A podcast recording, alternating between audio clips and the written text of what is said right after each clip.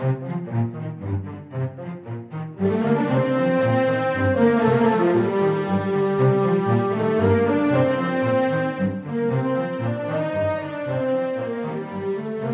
prominent theme throughout the writing of Joseph Ratzinger can be found in a 2002 address of his titled The Feeling of Things, the Contemplation of Beauty. In this essay, he states the following To admire the icons and the great masterpieces of Christian art in general leads us on an inner way, a way of overcoming ourselves. Thus, in this purification of vision, that is a purification of the heart, it reveals the beautiful to us, or at least a ray of it. In this way, we are brought into contact with the power of the truth. I have often affirmed my conviction that the true apology of Christian faith, the most convincing demonstration of its truth against every denial, are the saints and the beauty that the faith has generated. Today, for faith to grow, we must lead ourselves and the persons we meet to encounter the saints and to enter into contact with the beautiful. That's Joseph Ratzinger. My name is Matt Cheminsky. This is the Curious Catholic Podcast.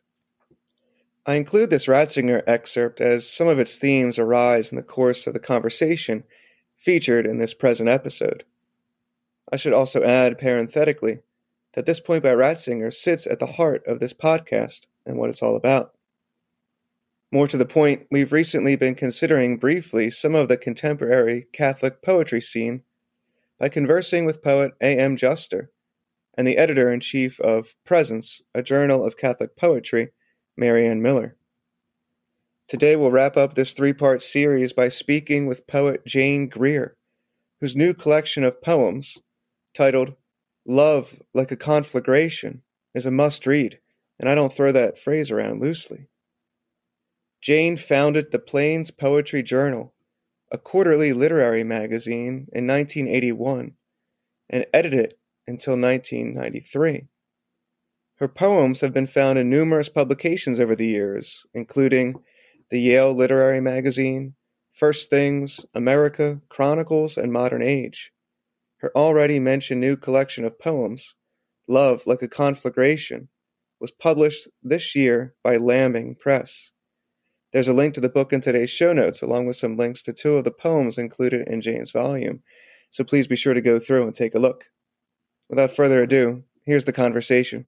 I was really impressed with your ability to diagnose the human condition, and then it seemed that you, you sort of break out your scalpel at points, and really, I don't know, I felt revealed while reading the poems, um, maybe in the way you were just narrating and um, yeah. So, what is it about? I mean, looking at the human person or the human condition, do you, do you find within our predicament uh, richness for reflection and writing? Or, or I think that, that that's the only that's the only richness. Mm-hmm. I mean that that is the richness. Um, God and and what He has done, what He has made, and and we are what He has made, and He wants to be so close to us. Um, and and we don't always want that. We do, but we don't. Right. Um, and so, yeah, uh, we, and of course, none of those poems. Well, very few of the poems are um, out and out autobiographical. Very few, and yet I had to have felt or noticed everything that I wrote about. And so that's that is just the human condition. We we are we're clumsy. We're um, we're self-centered. We're we're selfish, and um, we we struggle to God, and then we back away. And He He doesn't back away, but we do. Mm-hmm. And so that's the dance that we do. Right. So I guess I'm wondering, backing up, maybe just uh, how you even begin you know, uh, rec- you know, writing one of these poems, you know, how do, how does it go? Is there an, an, initial experience and you just sort of jump to the notebook or I remember I asked this of A.M. Juster, you know, a couple months ago, and he said when he was young, he used to have to, you know, wake up, get out of bed, and when he had a half of thought, he write it down. But now he lets it gestate for maybe even a couple months. But how does it work for you, uh, from experience to to uh, final work? Well, there was a time in my life, like in my 30s, when I would get out of bed in the middle of the night and and start work if if something um, if a poem thought woke me up. Uh, but it was almost always um, either just a phrase mm-hmm. or a meter, a meter that was pounding in my head. And while I, I don't wake up so often anymore and go into the office to write, mm-hmm. um, it, is still a, a phrase or a meter. And often I have no idea what that poem is going to be about. I don't know if that phrase will be the first line or the last line or somewhere in the middle, or maybe I will even um, take it out at some point. But mm. that's the little seed that, you know, that I try to put in fertile soil um, mm. and see what happens as I play with it. Yeah. And do you see the writing of poetry as something of a, of a vocation that's been entrusted to you? I do. Um, now, that probably takes some explanation. Sure. Um, I don't. I don't know how far poetry will go to improve the world or change the world. But it's one way that some people, both who write poetry or who like to read poetry, um, can get a new perception of the world. Mm-hmm. And so, yeah, I I think that it's a gift that's been given to me. Um, I honestly I, I can't take a lot of credit for it. When I when I keep the soil fertile, things grow, and when I forget to do that, they don't. Hmm. And what what goes into making the soil fertile? Um, being willing to hear the the voices in my head, the the phrases or the meters. Um, being willing to take time to just sit with that for a while. Maybe, you know, just, um, I agree with A.M. Juster. Sometimes you just need to let it come to a boil hmm. first. I mean, I don't speak like the, the technical language of poetry. I just know reading it, it, it's definitely impactful and there's a richness there. Even if I don't quite get the poem, you know, and if it's a good quality poem, I get a sense that there's something of worth here. But what do you think it is about the the the mode of expression that is poetry that gives it its kick or its its richness or its really special place in, in the literature of of the world throughout uh, you know human human civilizations and whatnot? Um, it's language that is in one way or another compressed. Hmm. and when you compress something it, it grows in power. Um, we i don't know if you want to get into a conversation about what poetry is and what poetry isn't well that's but, hope, sure uh. this could be long there are um, a lot of poets who um, i really don't think what they write is poetry hmm. uh, it, it may be very good writing mm-hmm. it may have a good message um, you know, do all kinds of good things. But if it just rambles and rambles, kind of, uh, you know, like like our thoughts ramble, then I don't consider that poetry um, because poetry is a made thing, like a a vase or a sculpture or a painting. It's it's made. Um, we we have to do things to that language and and what i do to the language is going to be different from what somebody else does to the language but but we have to to put our mark, our mark on what we've made. And so if it just sounds like uh, an elevator conversation, mm-hmm. I don't put that in the category of poetry. Just maybe good writing or a good narrative, but not uh, not not the artifact that is poetry. Then. Yes, there was an interesting uh, Twitter discussion. Oh, it was maybe a year ago about um, the Gettysburg Address, mm-hmm. and half the group maintains that it is a poem, mm. and the other half of the group maintains that it's just a beautiful piece of writing. Mm-hmm. But that you d- diminish what a poem is when you call it all pieces of good writing poetry. And I agree that Abraham Lincoln, he worked that language, he put his mark on it. Um, it is a gorgeous, meaningful piece of writing, but it didn't cross over the line into poetry for me. Mm-hmm. So, how much of what poetry is has to do with its its form, and um, you know, um, I'm just wondering about your work with the Plains Poetry Journal and, and, the new formalism movement, and and what that responded to, and what it wanted to do, you know, you know, independently of any response to any other forms of poetic expression. So, is, is that all part of your your understanding then? I think it is. Um, I I started Plains Poetry Journal in '81 and my my view of poetry has not um, veered since then. I think maybe it's enlarged because I've read so much more in those 20 years.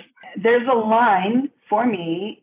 On one side of it is poetry, and on the other side of it is not poetry, but it's a very thin line sometimes, mm-hmm. and you know it's a judgment call, and and I don't know that it's that important. Um, I think there's a certain cachet about thinking you're a poet um, for some people, and so if you write something that you like, you, would like to call it a poem, um, but it isn't necessarily a poem, in my opinion.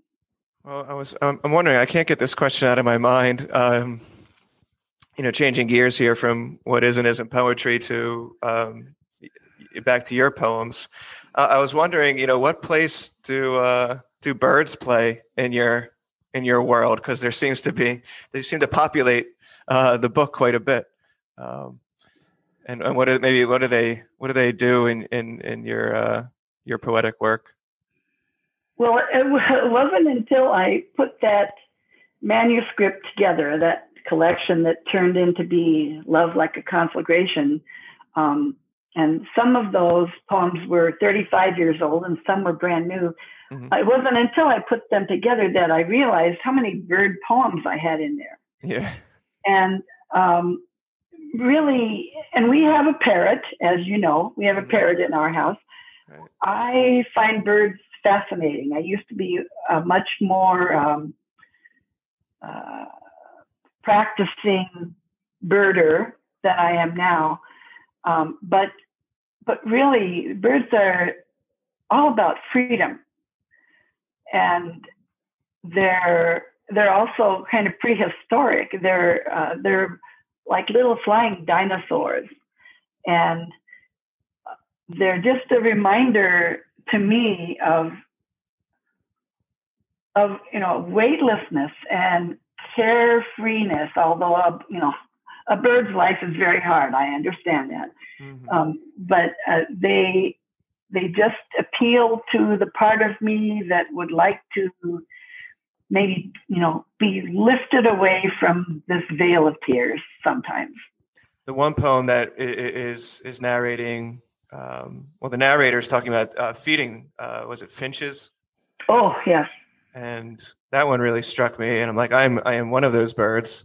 Um, as far as you know, uh, in in my relationship with God, you know, sort of the, the, the ingratitude and and everything that goes into it. Um, well, I'm one of those birds too. but how do you go? Like, I know this is the poet's craft, and and you know, it's still nonetheless remarkable and wondrous that you can go from how the bird acts to something like how the human person or humanity as a whole relates to God. So what what is that transition like? Is it intuitive? Is it is it thoughtful? Is it both? Um, well, uh, that this poem in the book that you're talking about is really the the third complete iteration of it. It is nothing like what it started out to be. Um, and what happens, uh, how do I put this? What should happen, what we hope and pray happens when we write a poem is that the relationship between two things is made clear and, and two things that uh, you had never before thought had any relationship to each other. I I firmly believe that everything in this world is related. We just don't have a brain that can see it all. Mm-hmm. Um, and so in my poems, I try to um, I try to keep myself open to to seeing those relationships. And I started out writing about the the angry little finches, and and then uh, it occurred to me that, like you said, I am one of those finches, and it, it it's usually nothing that I do totally on purpose uh, at the beginning, but but I try to keep my perception open, and then to deal with the perceptions that that come to me, and so that I, I got lucky that time. Yeah, well, I mean, it was a wonderful poem and really incisive. Um, another one, you know, sticking with the uh, the maybe the animal kingdom theme, that I wondered when I was reading it if I was just I was seeing something of my future self was the poem "Old Dog," um, which is is funny because it. I mean, it's obviously what old dogs do. Um, but you're you're sort of on the inside of the dog. Um, you know, the genesis of wanting to get up to go eat food, and then halfway across the kitchen floor, forgetting why you're where you are. Um, so that was sort of whimsical and funny, but also intimation as to what might uh, what life might hold for all of us eventually. Well, I definitely um, see myself as that old dog. Okay. Um, and, and, she was a real old dog, and mm-hmm. we loved her very much. And she did exactly what I described there. Mm-hmm. But but then again, um, as I was noticing her doing that, I realized I was a little bit at that stage of my own life. Like, what what now? What next? Mm-hmm. What, why did I come in here? um, you know, even as we're talking about, or, or, I'm trying to, you know, give a synopsis of the poem. Again, it's striking me that this is what the poem does, because you know, my quick couple sentence description does nothing. It pales. It doesn't even pale. It's worse than that in comparison to what the poem does. Um, which is why I, I think I appreciate, you know, what you've done with with the craft here in this book so much, and um, you know, moving from animals just to maybe the, the animal that is man. I was the poem "Last Things" was there's some humor into it, humor there, but also a real deep critique of maybe the modern sort of United States suburban man. Um, I'm sure a lot of it goes for for women as well, but um, what what are you, what are you seeing when you write a poem like Last Things and and someone who's so hedonistically oriented that has no room or very little room for the place of Christ in his life? Well, again, that that's us, right? Mm-hmm. We we are that person in one way or another. Um, and it was just uh, the the notion of Christ knocking on your door, and we've made ourselves so unready to answer that knock. Yeah, and he's I mean the person the central focus of the poem is is so taken up with just fleeting pleasures and maybe trying to not to seem that bad, right? Um, but I thought that was that was quite incisive and Um, you know, I, I, was interested reading just the, the development of the poems, and I, I guess the poems toward the back of the te- of the book are older, eh, right? Is that am I reading that right? Yes. And then the newer poems are towards the front. Yes. Um, I, I was. It seemed like the at least, um, you know, how I was reading them. I could be wrong, but there was maybe something more more sense of levity in the newer poems than the older ones. Is is that something that you see as well, or is that my mistaken impression? Um, there's quite a gap between the back of the poem, back of the book and the front of the book, mm-hmm. and um, and I, in putting it all together, I noticed you know two different tones. Um, I noticed just the other day actually that I love um, I love lyrical poetry. I love when you read it and it's and it's musical. Mm-hmm. Um, and my poems in the second half of the book are much more lyrical than, in general, than than my poems in the front of the book. Mm-hmm. Um, and so I think maybe you're right that I the poems in the front of the book uh, might have a little more humor. I'm a lot older. Mm-hmm. I've I've seen stuff. I know stuff, and um, so I think you're probably right there. Um, I I can see the thread of me going through that book, but uh, but I'm an older me now than I was back then. Mm-hmm. Yeah, so I was just I was just wondering, you know, as I was, you know, I would read a couple poems and put the book down if um, you know, something had changed in your perception of of the human condition, such that you don't you're not papering over any of our foibles or weaknesses, but it just seemed to me like there was a more of a, a, a ability to to poke fun at it and to see the humor in, in our condition uh, along with the depravity and I don't know if that comes from it seemed like there was a much you know greater presence of, of the divine and God and maybe the as far as just being maybe there's a confidence. I don't I don't want to read too much into it, but um it just seemed like there at the very least there was something of a development there. Yeah, I think possibly um, when I was younger, I focused on the depravity. Mm-hmm. Um, and now I see the foolishness of it mm. and, and and the humor in it and and how how silly it really is. Right. Um, that that that could be part of it. How how is that experience for you as as a writer of poems to, you know, have someone like myself uh, give give my impression of the poems, and not just me, but anyone? Is that how did, how how is that? It's got to be uh, vulnerable to a degree. Oh, it's scary. Mm-hmm. It's very scary. Um, when I yeah, I I had some sleepless nights when this book was in the making, hmm. um, when production had started, but it wasn't published yet. Um, I I thought this is a side of me that most people in 2020 who know me, they've never seen this side of me. They they don't even know that I write poetry. Um, I just I don't have any friends who live near me who write poetry, and and so I mean this, this is a very there's some kind of intense stuff yeah in this book and i thought oh dear the the sisters at the monastery where I volunteer, they're going to see this. what are they going to think? And I, I thought that about my family and a lot of my friends, and and it finally that feeling of, of terror finally went away. And I thought, mm-hmm. you know, this is me, and they can take me or leave me. Yeah, that's that's kind of where I am right now. Yeah, and they've been it's been fine. I didn't need to worry about that. Yeah.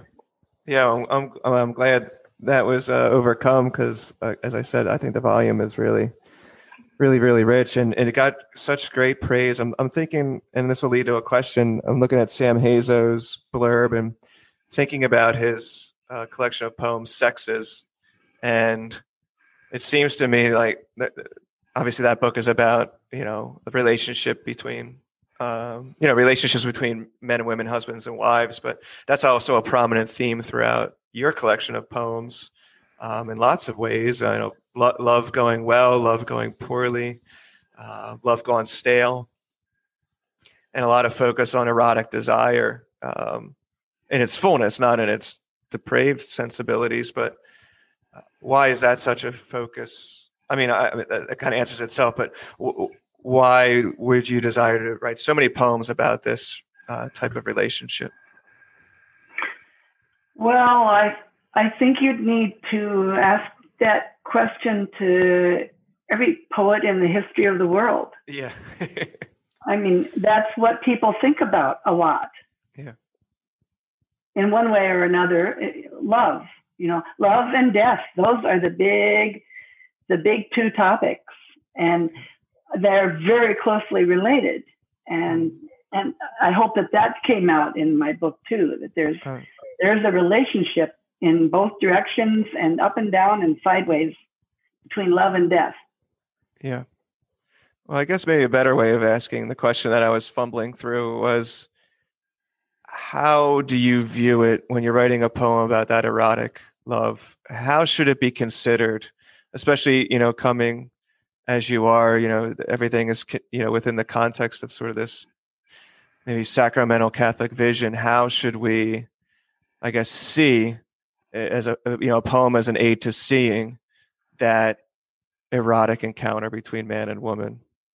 I guess uh, how I try to handle it um, when when it rears its ugly head is is to just uh, not not sugarcoat what it is, mm-hmm. to to present it as what it is in the context that it belongs in, um, and and find something either beautiful or uh, instructive about that.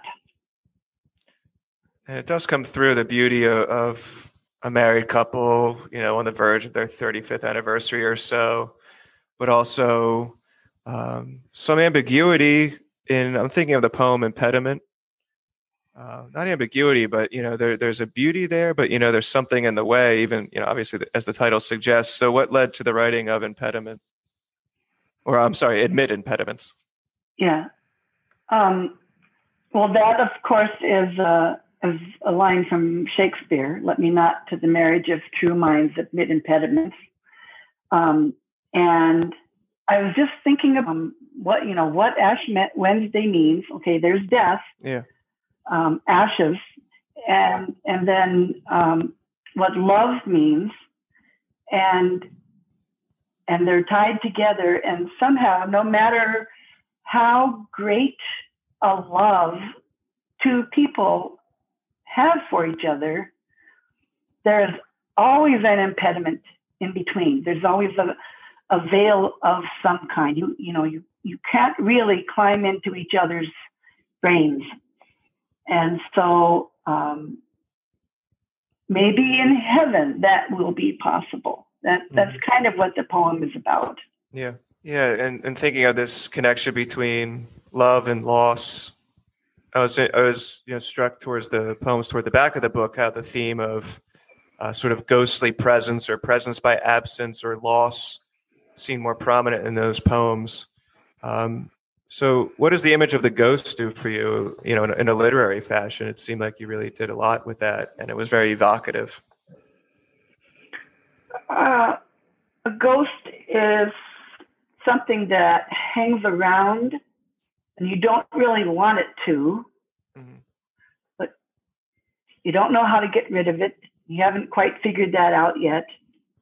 Um, it's something that you know that you've lost, but you can't leave so, what sorts of experiences, I guess, lead to that sense of the ghostly? Um, well, maybe like um, you know a, a broken relationship mm-hmm. um, that that a person's just not healed from yet. Um, would like to be would like to be healed from. Would like to be free and clear of. um, but that that little ghost of it uh, still gets in the way. Yeah, I was um, you know, I was just wondering, you know, thinking, you know, towards the back of the book and the ghostly theme that's there, but when you you as a as a poet, when an, a reader either finishes an individual poem or, or closes the book, having finished it, um, are there hopes on your end of what the reader's experience was like? Sure. Hope hopes and expectations are two different things. Right. Um, I, I hope that they think I'm the most brilliant poet that there's ever been in the history of the world. Um, my my prayer, I guess, rather than expectation. My prayer is that they um, just maybe saw themselves a little bit. You know, maybe uh, I affected their perception with one poem or or one line in a poem um, that makes them see something differently and makes them see a relationship between two things that they hadn't thought were related.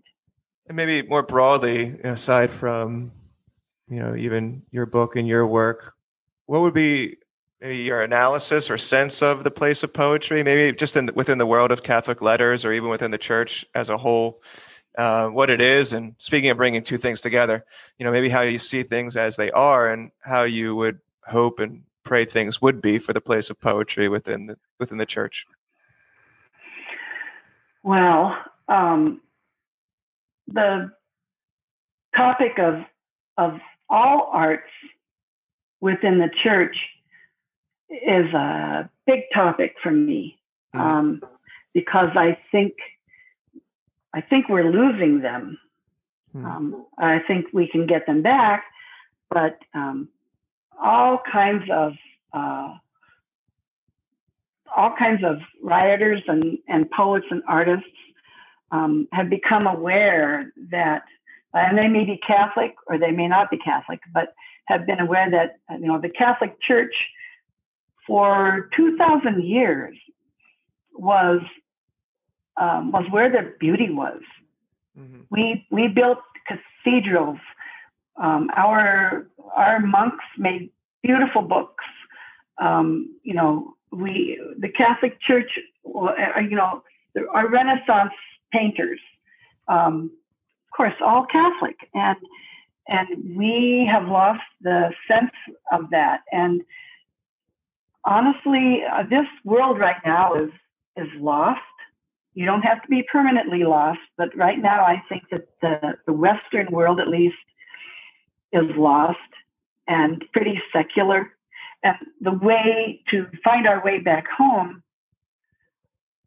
is through beauty, because no matter what religion you are, or if you have no religion at all, um, humans respond to beauty in a particular way, beauty and truth. Mm-hmm. And and so, what poetry could do for the church um, is what you know, building more beautiful churches would do, or having more beautiful art inside those churches, and more. Oh goodness, don't get me started. More beautiful church music. um,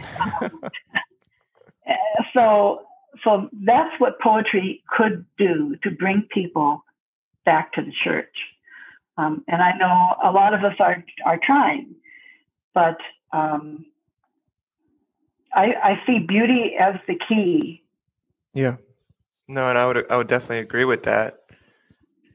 And what's interesting to me, in you know my experience of reading your poems, is that there was a, a real dangerous type of beauty in there in the sense that it wasn't saccharine, it wasn't uh, flowery. Um, you know, it was expressing reality eh, from a different angle that you know makes you cock your head and look at it anew. But then thinking of the the, the transcendental, so it, it was beautiful, it was true, and then I felt at the same time, you know, that surgical like um, quality to it, and that it was a, an encouragement or at least a motivation towards uh, goodness as well. Um, so I think, you know, as you're saying, there's a lot of people out there, you know, um, artists, commentators, theologians, philosophers commenting on the importance of beauty as sort of maybe being the primary uh, mode of approaching the world. And it seems like the goodness can come along with it, um, as opposed to leading with the with with the morality um, you know approach first. So that what you were just saying made me think of that in reference to my experience of reading your poems. Yeah the the talk um, there always needs to be language involved but um, and, and we have some amazing catholic apologists and theologians and historians who who use words beautifully mm-hmm. but sometimes you just need um, you need a Michelangelo. Right. You know, you need you need to see something where all of your brain it, your brain registers nothing but oh, beauty.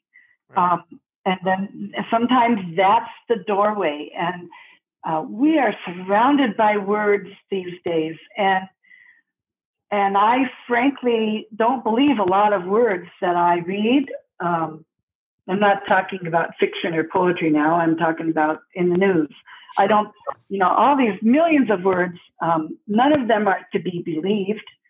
Um, and so beauty is, is just what it is. It, it can't fake you out. Mm-hmm. Right. Yeah. There is a cacophony of words and, um, and I think that's completely right. As far as, you know, we, we just get so numbed. And even just in the experience of reading online, I have a tough time reading anything of true depth and substance and length, especially um, online. Um, there's just too much.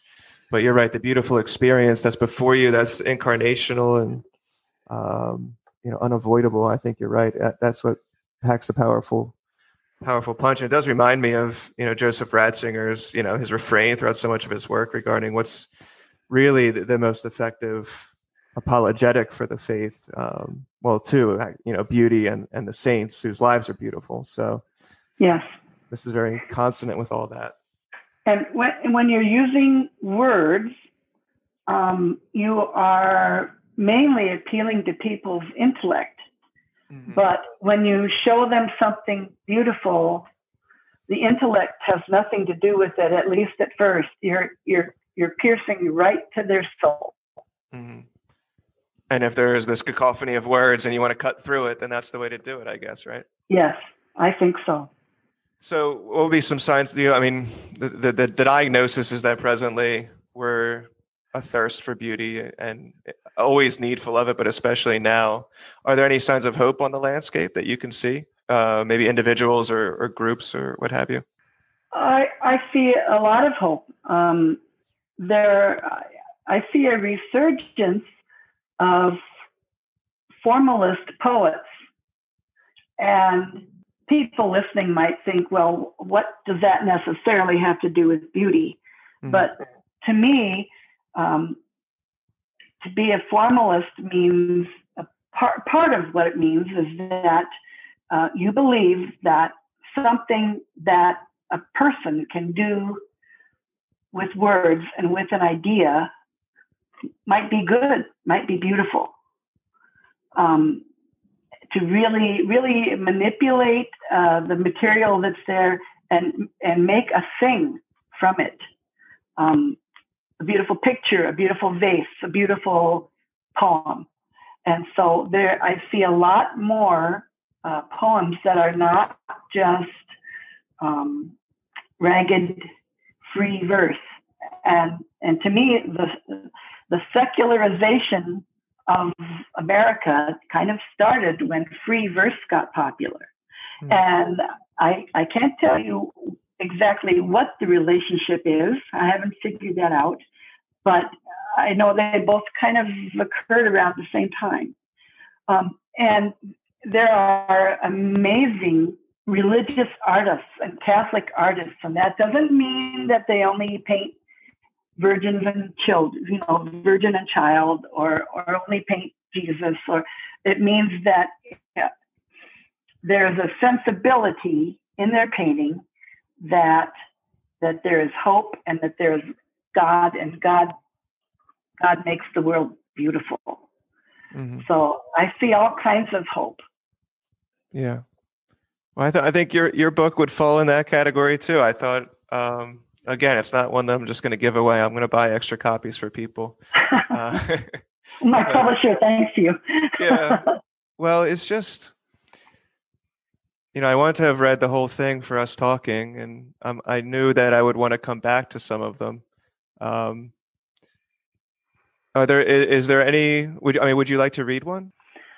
Um, well, you talked a lot about Old Dog. Should okay. I read that one? That's great. I just leafed by it, and I was wondering, is that the one? And then you said that, so let's go with it.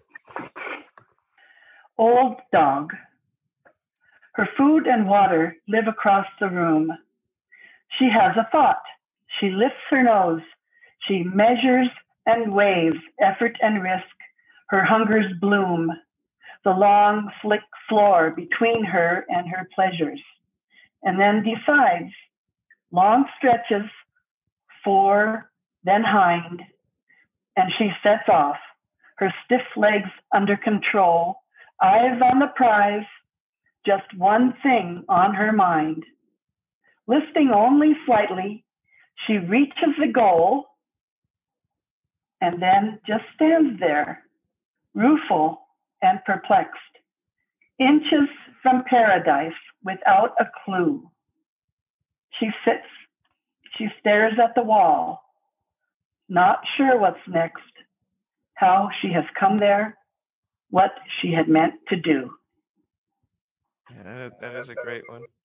Um, well, I'm thinking, you know, since obviously the title of the book is drawn from the first poem, could I could I ask you to read that one as well? You never have to beg a poet to read one of the poems. I, I thought I'd at least, you know, introduce introduce my request that way. um, it, this poem is is uh, in the voice of the archangel Michael and I call him Micha-el. In Hebrew, El, um, which you will find on a lot of Hebrew words, means God. Mm-hmm. And so uh, this is about Micha-el, and it's called Micha-el. You lull yourselves with dimple handed cherubs, simpering in your etagere half naked, small breasted maidens, tissue winged and swooning there on your desktop all those complacent, fleshy pastel eunuchs posing with harp or horn on the Christmas mantel. You underestimate to your own peril whom we have come from, whom we are acting for, and it's too late now. Suddenly, it's too late to ask for mercy. Mercy is what you'll get, his wide armed mercy, but you won't like it. He has been with you at your elbow, lovesick down the millennia. He knows you deeply, yet still encumbers your black hearts with blessings. Willing, unwillful swain, he has wept and waited while you mocked him. Finally, now, the muscles of his jawline clench and unclench beneath that holy shadow. Enough is enough. Don't act as though some game's been played unfairly. He's never skimped on prophets since he breathed you out of the mud and on your way to heaven. Yours for the asking. But you were too intent on what you'd crawled from. You can't begin to dream what you've rejected, what we would give to need his fierce salvation, require his dying. Love like a conflagration shall be yours now. Love like an April river, like a temblor. Love like an avalanche, a midnight bomb blast, finding you hidden. Shrieking the air with shards of stained glass windows. Love like a sunstorm, sweeping before it nations, continents, galaxies, and all your hubris. Yes, Say your prayers now. This is your precious moment. I, its angel, angry and dark and terrible. God with us, Emmanuel, comes bearing yet more mercy, but you won't like it. Thanks to Jane Greer for the generous gift of her time and insight. It was a delight speaking with her, and I enjoyed hearing her thoughts on poetry, beauty, and our human predicament. Hers is a book I'll be buying for people in the coming years, in part because it is such a moving work, but also because I'm not giving my copy away. In other words, you can't have it, get your own. And helping you to do just that is a link in today's show notes that will take you to a place where you can pick up the volume for yourself. There's also links to the texts of both Old Dog and Micha-el, which, as you know, were recited by Jane in this episode. Well, this is going to wrap up season one of the Curious Catholic podcast. We've managed to record and produce 20 episodes over the past year or so. So if you haven't had a chance to take them all in, I certainly hope you do so in the near future. During this past year, we've considered the life, times, and work of Edith Stein, John Henry Newman, St. Augustine, Duns Scotus, and some contemporary Catholic poets, including today's guest, Jane Greer. I'm going to take some time to work on season two in the coming months, and we'll look forward to pulling it together in the new year. In the interim, I hope and pray you have a joyful and full Advent and Christmas. Be sure to live up that octave. Until the next time we meet, though, let's continue journeying further up and further in.